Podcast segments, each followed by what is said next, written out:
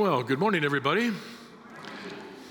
My name is Brian Dumas, and I'm an elder here at the Journey Church, and I'm kind of filling in for Pastor John, who's on a needed break today, so I will be your speaker. Uh, by the way, isn't this band amazing?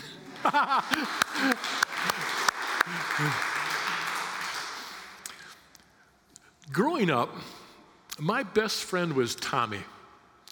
Uh, he was a couple years older than I was, and he was wise to the world. He was bigger, he was stronger, he was faster, uh, and he taught me a lot of things that I thought was very cool. And a lot of things that I learned later on in life that maybe was not so cool. Like stealing the wheels off of Georgie's wagon and then painting them green so when we put them on our race cart, no one would know where they came from. He was my childhood role model until my family moved away. Tommy was my friend, and I wanted to be like Tommy. Who was it that you wanted to be like when you were growing up? Was it the same person over the years, or did that uh, change over time? For some of us, that influence underwent a remarkable change when we met Jesus Christ and invited him in to take control over our life it kind of opened up a whole new meaning to the idea of growing up. And as the Bible clearly teaches, the goal is to become more Christ like, to become more like Jesus. So the question for today is well, how does this happen? In 1 John 2 6, we read, Whoever claims to live in him must live as Jesus did. And in Philippians 2 5, we read, let this mind be in you, which was also in Christ Jesus. Now, John was referring to our actions, and Paul was referring to our mental attitude. And taken together, it really encompasses all that we really are. Let's open in a word of prayer. Father God, how grateful we are that we can come to you and learn from your word more about you and how to apply it for, to our lives. We pray, Lord, that you would take this message, make it yours, and press upon our hearts the things that you would have us know. And we'll give you all glory and honor in Jesus' name. Amen. Our message today is drawn from 1 John chapter 3 verses 1 to 3. If you have a Bible with you, please open to that passage. If not, you can follow along from our overhead screens here or from your smartphone or from your tablet. 1 John 3 1 to 3. See what great love the Father has lavished on us, that we should be called children of God. And that is what we are. The reason the world does not know us is that it did not know Him. Dear friends, now we are the children of God, and what we will be has not yet been made known. But we know that when Christ appears, we shall be like Him for we shall see him as he is. And all who have this hope in him purify themselves just as he is pure. In the first verse of chapter 3, John marvels at the depth of love that God has for us and that we're called the children of God. Now, he could have called us his creation, which we are. He could have called us mankind, which we are. And he also could have called us a bunch of moral follow ups, which we are. But instead, he calls us his children, which refers to the followers of Jesus Christ. We are the children of God, his adopted spiritual offspring by virtue of God's love for us and Christ's work on the cross. Have you ever been told how much like one of your uh, parents you are? Part of that might be in your DNA, Part of that might be in your upbringing. As a child of God, you now share in his divine nature. And as his child, you can grow in his love and through his teachings in the word. But then John says something interesting. In verse 2, he says, Dear friends, now we are the children of God. So, what about that word now? What's that about? And how do you become a child of God? Well, we know that a person becomes a child of God at the moment of salvation. Romans 10:9 reads, "If you declare with your mouth Jesus is Lord and believe in your heart that God is raising from the dead, you will be saved." And in Ephesians 2, 8, 9, we read, For it is by grace that you've been saved through faith, and this not of yourselves, it is a gift of God, not by works, so that no one can boast. Now, we don't deserve these gifts. We don't merit this gift. We cannot earn this gift. It's God's gift of love to us. And that gift is not contingent upon our living the perfect life after receiving Jesus as our Savior. We do not love our status as a child of God because we, or we don't lose our status because we sin. We forfeit that status only if we reject Christ to become our Savior in the first place. A true believer belongs to God and is sealed unto Him until our day of redemption. That's stated clearly in Ephesians 4:30. And do not grieve the Holy Spirit of God, with whom you were sealed unto the day of redemption. Now, these last few verses are familiar. We've talked about them several times in the last few weeks, but they're important. They speak to the security of the believer immediately upon belief in Jesus Christ. In the world of our insecurity, this is the one safe harbor that we do have, and that is the now. But we, we, we still struggle as imperfect beings, don't we? I know I do. But there will never be a time when a child of God is not a child of God. But as John said, it, but it hasn't been revealed yet what we will be. That we can only imagine. And by placing our trust in the Son of God for salvation, we become a work in progress for now. But that work will come to a point of, a point of perfection, a point of completion at a future time. What we are now is only a foretaste of what we will be. Eh, have you ever had uh, those moments when you just don't feel very special?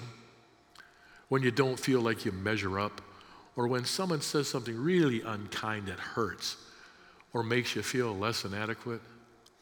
In those moments, think on what John has just told us. You are a child of God, the creator and sustainer of all things, the eternal and unfathomable being whose majesty is beyond our comprehension, has called you, you to be his child. Now, if that is not special, I don't know what is. God loves us with an infinite and unconditional love, and he loves every other person just as much as he loves us. Say what? Yeah, that's pretty hard to accept at times, isn't it? We see another person who may be doing the most unconscionable things and think, Did you see that, God? How can you love that guy as much as you love me? The answer is quite simple. God does not love on the basis of who we are, He loves on the basis of who He is. God loves from within His own character. Human love is often unjust because it's given or withheld as tempered by our old sin nature. That's not the same with God, whose character is unchangeable and without any wavering. God is always just. So, in light of eternity in a joy filled present, our first step as a follower of Jesus in growing up, maturing in the faith, is inviting Jesus Christ to become the Lord of our life. You must become a child of God. Continuing in 1 John 3 2, dear friends, now we are the children of God, and what we will be has not been made known. But we know that when Christ appears, we will be like him, for we shall see him as he is. The word now indicates our present state as a Christian. But then John tells us there's a contrast between what our present state is and what will be when we're united with Christ. Philippians 1 6 reads, being confident of this, that he who began a good work in you will carry it on to completion until the day of Jesus. The Bible tells us that we're expected, we're expected to mature and become more Christ like every day, a work in progress. Now, lest you think that this becomes a pull yourself up by the bootstraps mission, God has provided you with a helper not only to guide you, but to motivate you to become more Christ like. The Holy Spirit takes up permanent residence in you the moment that you commit to Jesus Christ, the moment of belief. He will guide you in all truth. He will convict you of sin when it separates you from God. He will not only discourage you from moving away from God, but He will inspire you to move closer to Him to walk in His light. Colossians 1:27 says, "To them God has chosen to make known among the Gentiles the glorious riches of this mystery, which is Christ in you, the hope of glory." When you walk in the Spirit, you walk connected with God. When you've confessed all known sin and seek to follow God's leading in your life, you experience the fruit of the Spirit. And we know from Galatians 5:22 that the fruit of the Spirit is love, joy, peace, long suffering, kindness, goodness, faithfulness, gentleness, and self control. Against such there is no law. Now, these are qualities that people spend their lifetime pursuing, and for some, never obtaining. They are a byproduct of the Holy Spirit operating within the believer that inspires a relationship with God. Now, at this point in time, you may be connected with God, but you still are subject to the temptations of sin that can lead you away from God. When that happens, the joy of walking with the Lord can be lost uh, until you confess those sins and restore that relationship. Now, the Holy Spirit may have to work overtime to convict you of sin so that you will turn back to God. By the way, have you ever thanked the Holy Spirit for making you absolutely miserable from moving away from God? Hmm. I find it amazing how long it sometimes takes for me to get the message. As a Christian matures in the faith by walking with God and learning more about Him through His Word, the grace of God will operate within you and raise the quality of your life to levels you thought not possible without Christ. It evidences your participation in the divine nature to others who will notice that and they'll want those special qualities for themselves.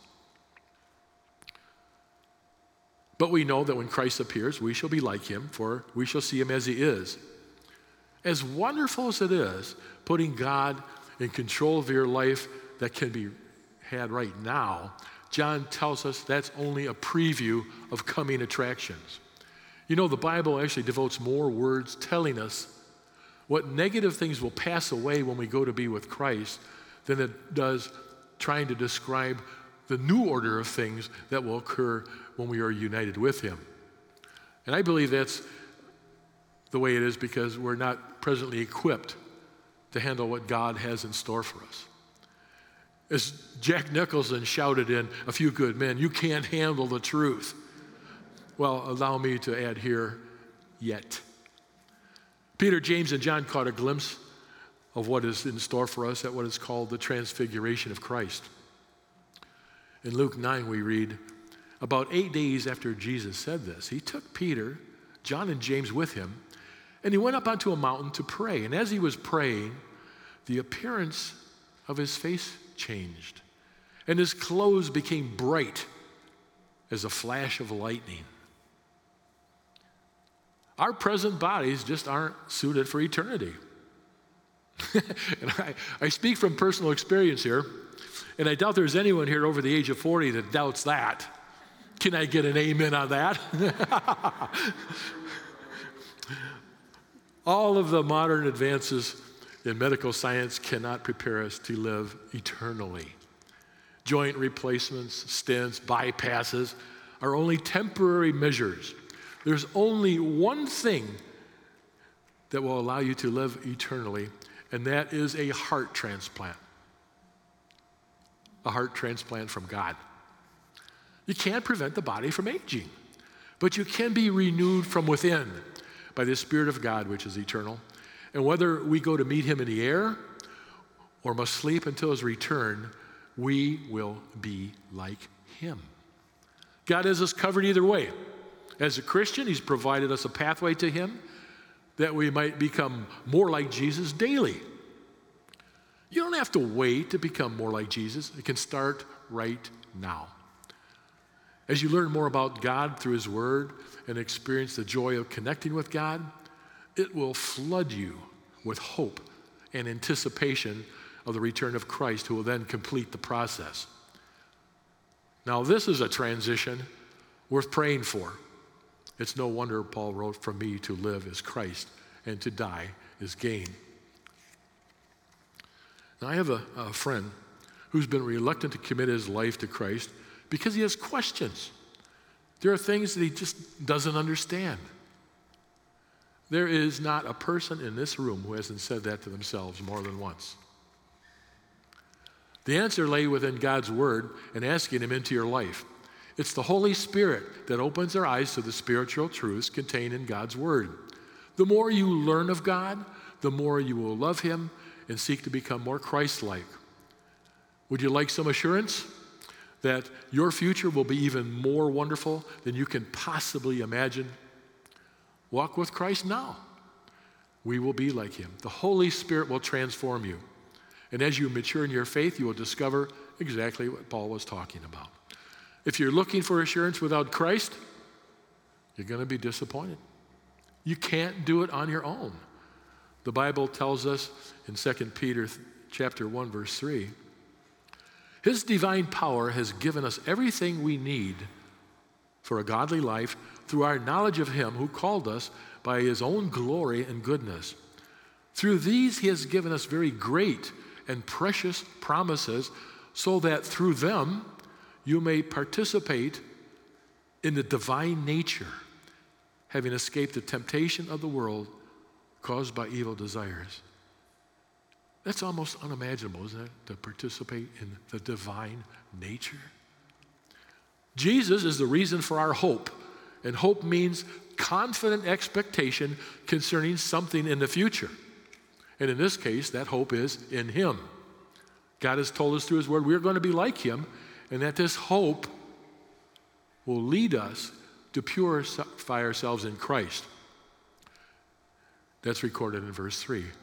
All who have this hope in him purify themselves as he is pure. The word purify means to cleanse from anything that is inconsistent with the nature of Jesus Christ, anything that prevents us from becoming more like Jesus Christ. Cleansing means confession of all known sin to God and repenting from it, turning away from it, and back to God. Believers in fellowship with God accept the responsibility of keeping themselves pure for Christ's sake. And it's important to note that cleansing does not obtain hope, it's the other way around. The hope we have in Christ drives our cleansing. When you are abiding in Christ, the hope and the anticipation of this will uh, be generated by the Holy Spirit. And it will have a snowball effect in you. The more you abide in Him, the more He will purify you. And that results in joy and anticipation of your day of redemption when you are united with Christ, and it will drive your ambition to become even more Christ like. Now, we're, we're currently residents in this world, and we've only seen a glimpse of the deity of Jesus as a Christian. But it's important to note that we do not let the limitations of our present circumstances obscure what God has in store for us. I would think that growing old has to be painful for those without Christ. They have nothing for which to look forward to except the loss of health and the prospect of the grave. Now, for the Christian, the best is yet to come. He has a brighter and better day now and ahead. Each day is one day closer to the most blessed state yet. But we know that when he is revealed, here John conveys that note of hope, the coming of Christ for his own. The word know portrays the idea of sureness. We know with innate assurance that we will be like him. We'll receive a full transformation, spiritually and physically, at the point when Christ comes back. And that is the consummation of salvation. Paul tells us in 2 Corinthians chapter 4, therefore do not lose heart. Even though our outward man is perishing, yet the inward man is being renewed day by day. The Apostle John wrote in his Gospel in chapter 3 He must increase, but I must decrease. In the process of growing up, becoming more Christ like is perfectly summed up by that statement. You may have uh, noted that the band's first song of, song of praise was right on the mark. A little more like Jesus, a little less like me. Purify, purifying yourself, then, is our second step in growing up. Getting rid of anything that's operating in your life that is contrary to the character of Christ. Now, I forgot one. Oh. I live with a consummate planner.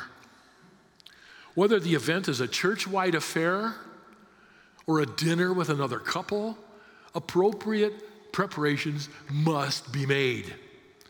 Outcomes are anticipated and plans are made accordingly. Do you know what a post it note is? You know, those little sticky things you write on, you put on a refrigerator, cupboards. She has an auto ship account for post it notes with several companies. And her behavior is in anticipation of making that event successful. Well, likewise, anticipation of Christ's return is key in making a difference in how we behave. Jesus may come at any moment. Do you have anything you need to do? Last prep minute preparation is not acceptable. Ask yourself if you knew, if you knew that Jesus was coming tomorrow, would you be doing anything different today? It will happen in a blink of an eye, and there'll be no time for corrective action, neither turning to God for salvation nor confessing sin currently operating in your life.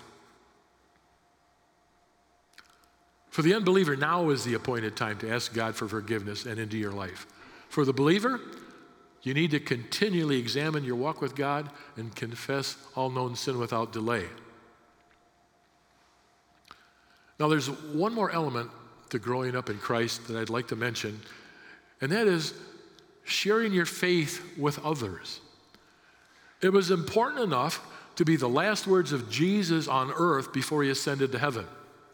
In Acts 1 8, we read, But you will receive power when the Holy Spirit comes on you and you will be my witnesses in Jerusalem and all of Judea and Samaria and to the ends of the earth. Huh? You say you must be a witness for Jesus? Oh boy. You were doing good, Brian, until you started talking about being a witness for Jesus. I can't do that.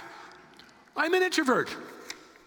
I'm not very good at putting things into words. I'm no Billy Graham. Well, neither am I. But every Christian, every Christian knows why they turned to God in the first place and what difference that it made. And that is as pure of a witness as it gets. It doesn't require a divinity degree, it doesn't require a printed script. You know that story. And you tell that story to others, you are walking in the steps of Jesus following Jesus' command, becoming more Christ like. Being a witness for Jesus evidences a maturing, a confidence in your faith. I, believe that a lot of us feel that we uh, don't want pushback if we talk about Jesus. We're afraid we might say the wrong thing or be contested at what we say. When Christ spoke about being a witness, he wasn't speaking of eloquent theological arguments. He was talking about testifying what you have experienced in your life as a result of inviting Him into it and the basic message of the gospel. You know, a witness can only speak of what he has personally seen or experienced. The rest is what we call hearsay. If you are truly a Christian, no one can deny what you've experienced. You are a sure witness to the truth of the gospel message. 2 Timothy 2:12 has something interesting to say. If we endure, we shall also reign with him. If he if we deny him, he will also deny us. If you're a follower of Jesus, doors are going to be open for you to be a witness for him, and God wants you to walk through that door. It starts with your own family and expands from there. And as you mature in your walk with Jesus, you'll come to understand the value of what you have to share. And you will look and recognize those opportunities. And that is our third point in growing up, becoming a witness for Jesus. Now, as David uh, comes up on stage uh, to play our closing music, I'd like to add one final thought. We usually associate witnessing for God with an unbeliever, but it's just as important to the believer. All too often, we downplay the importance of going to church or having fellowship with other believers.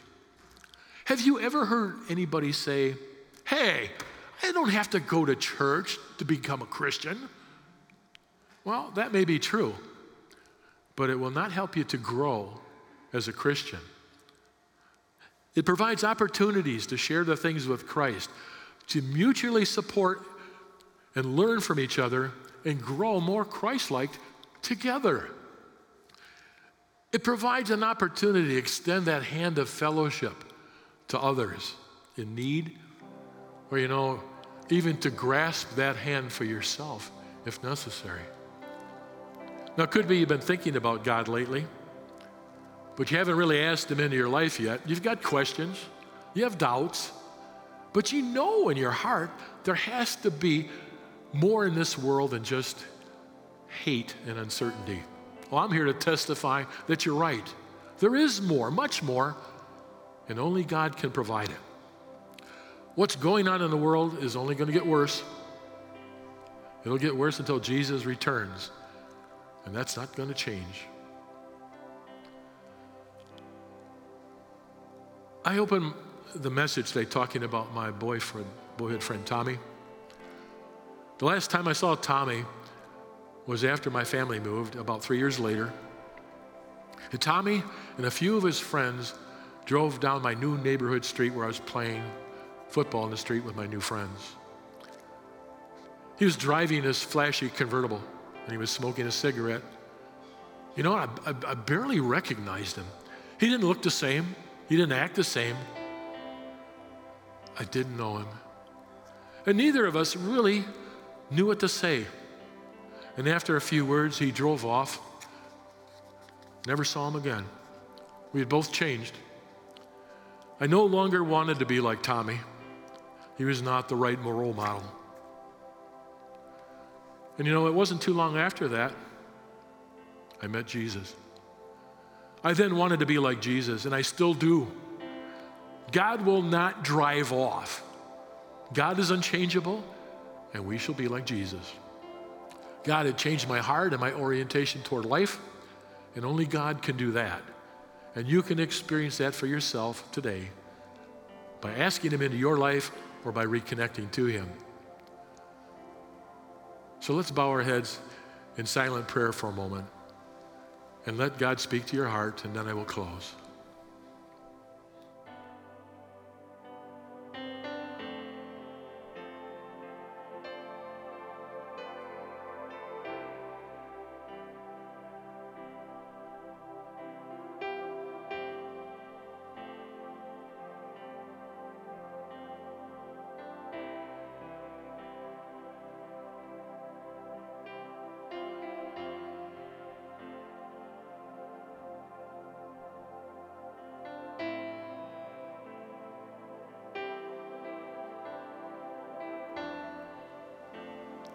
If you haven't asked God into your life yet, this may be your opportunity to do so. You can do that right where you sit, whether it's in this building or as you watch the service in your home. Simply make the words of this prayer your own. God, I know there has to be more to life than what I'm experiencing. I've lived my life apart from you, falling short of your standard of perfection and sinning against you. I believe Jesus came to this world, lived a sinless life, then died in my place and rose from the dead that I might be reconciled to you. I've been growing up without you, and I want to change that right now. I now turn from that way of life and ask for your forgiveness and for Jesus to be my Savior, to be my God. Come into my life now, I pray, in Jesus' name.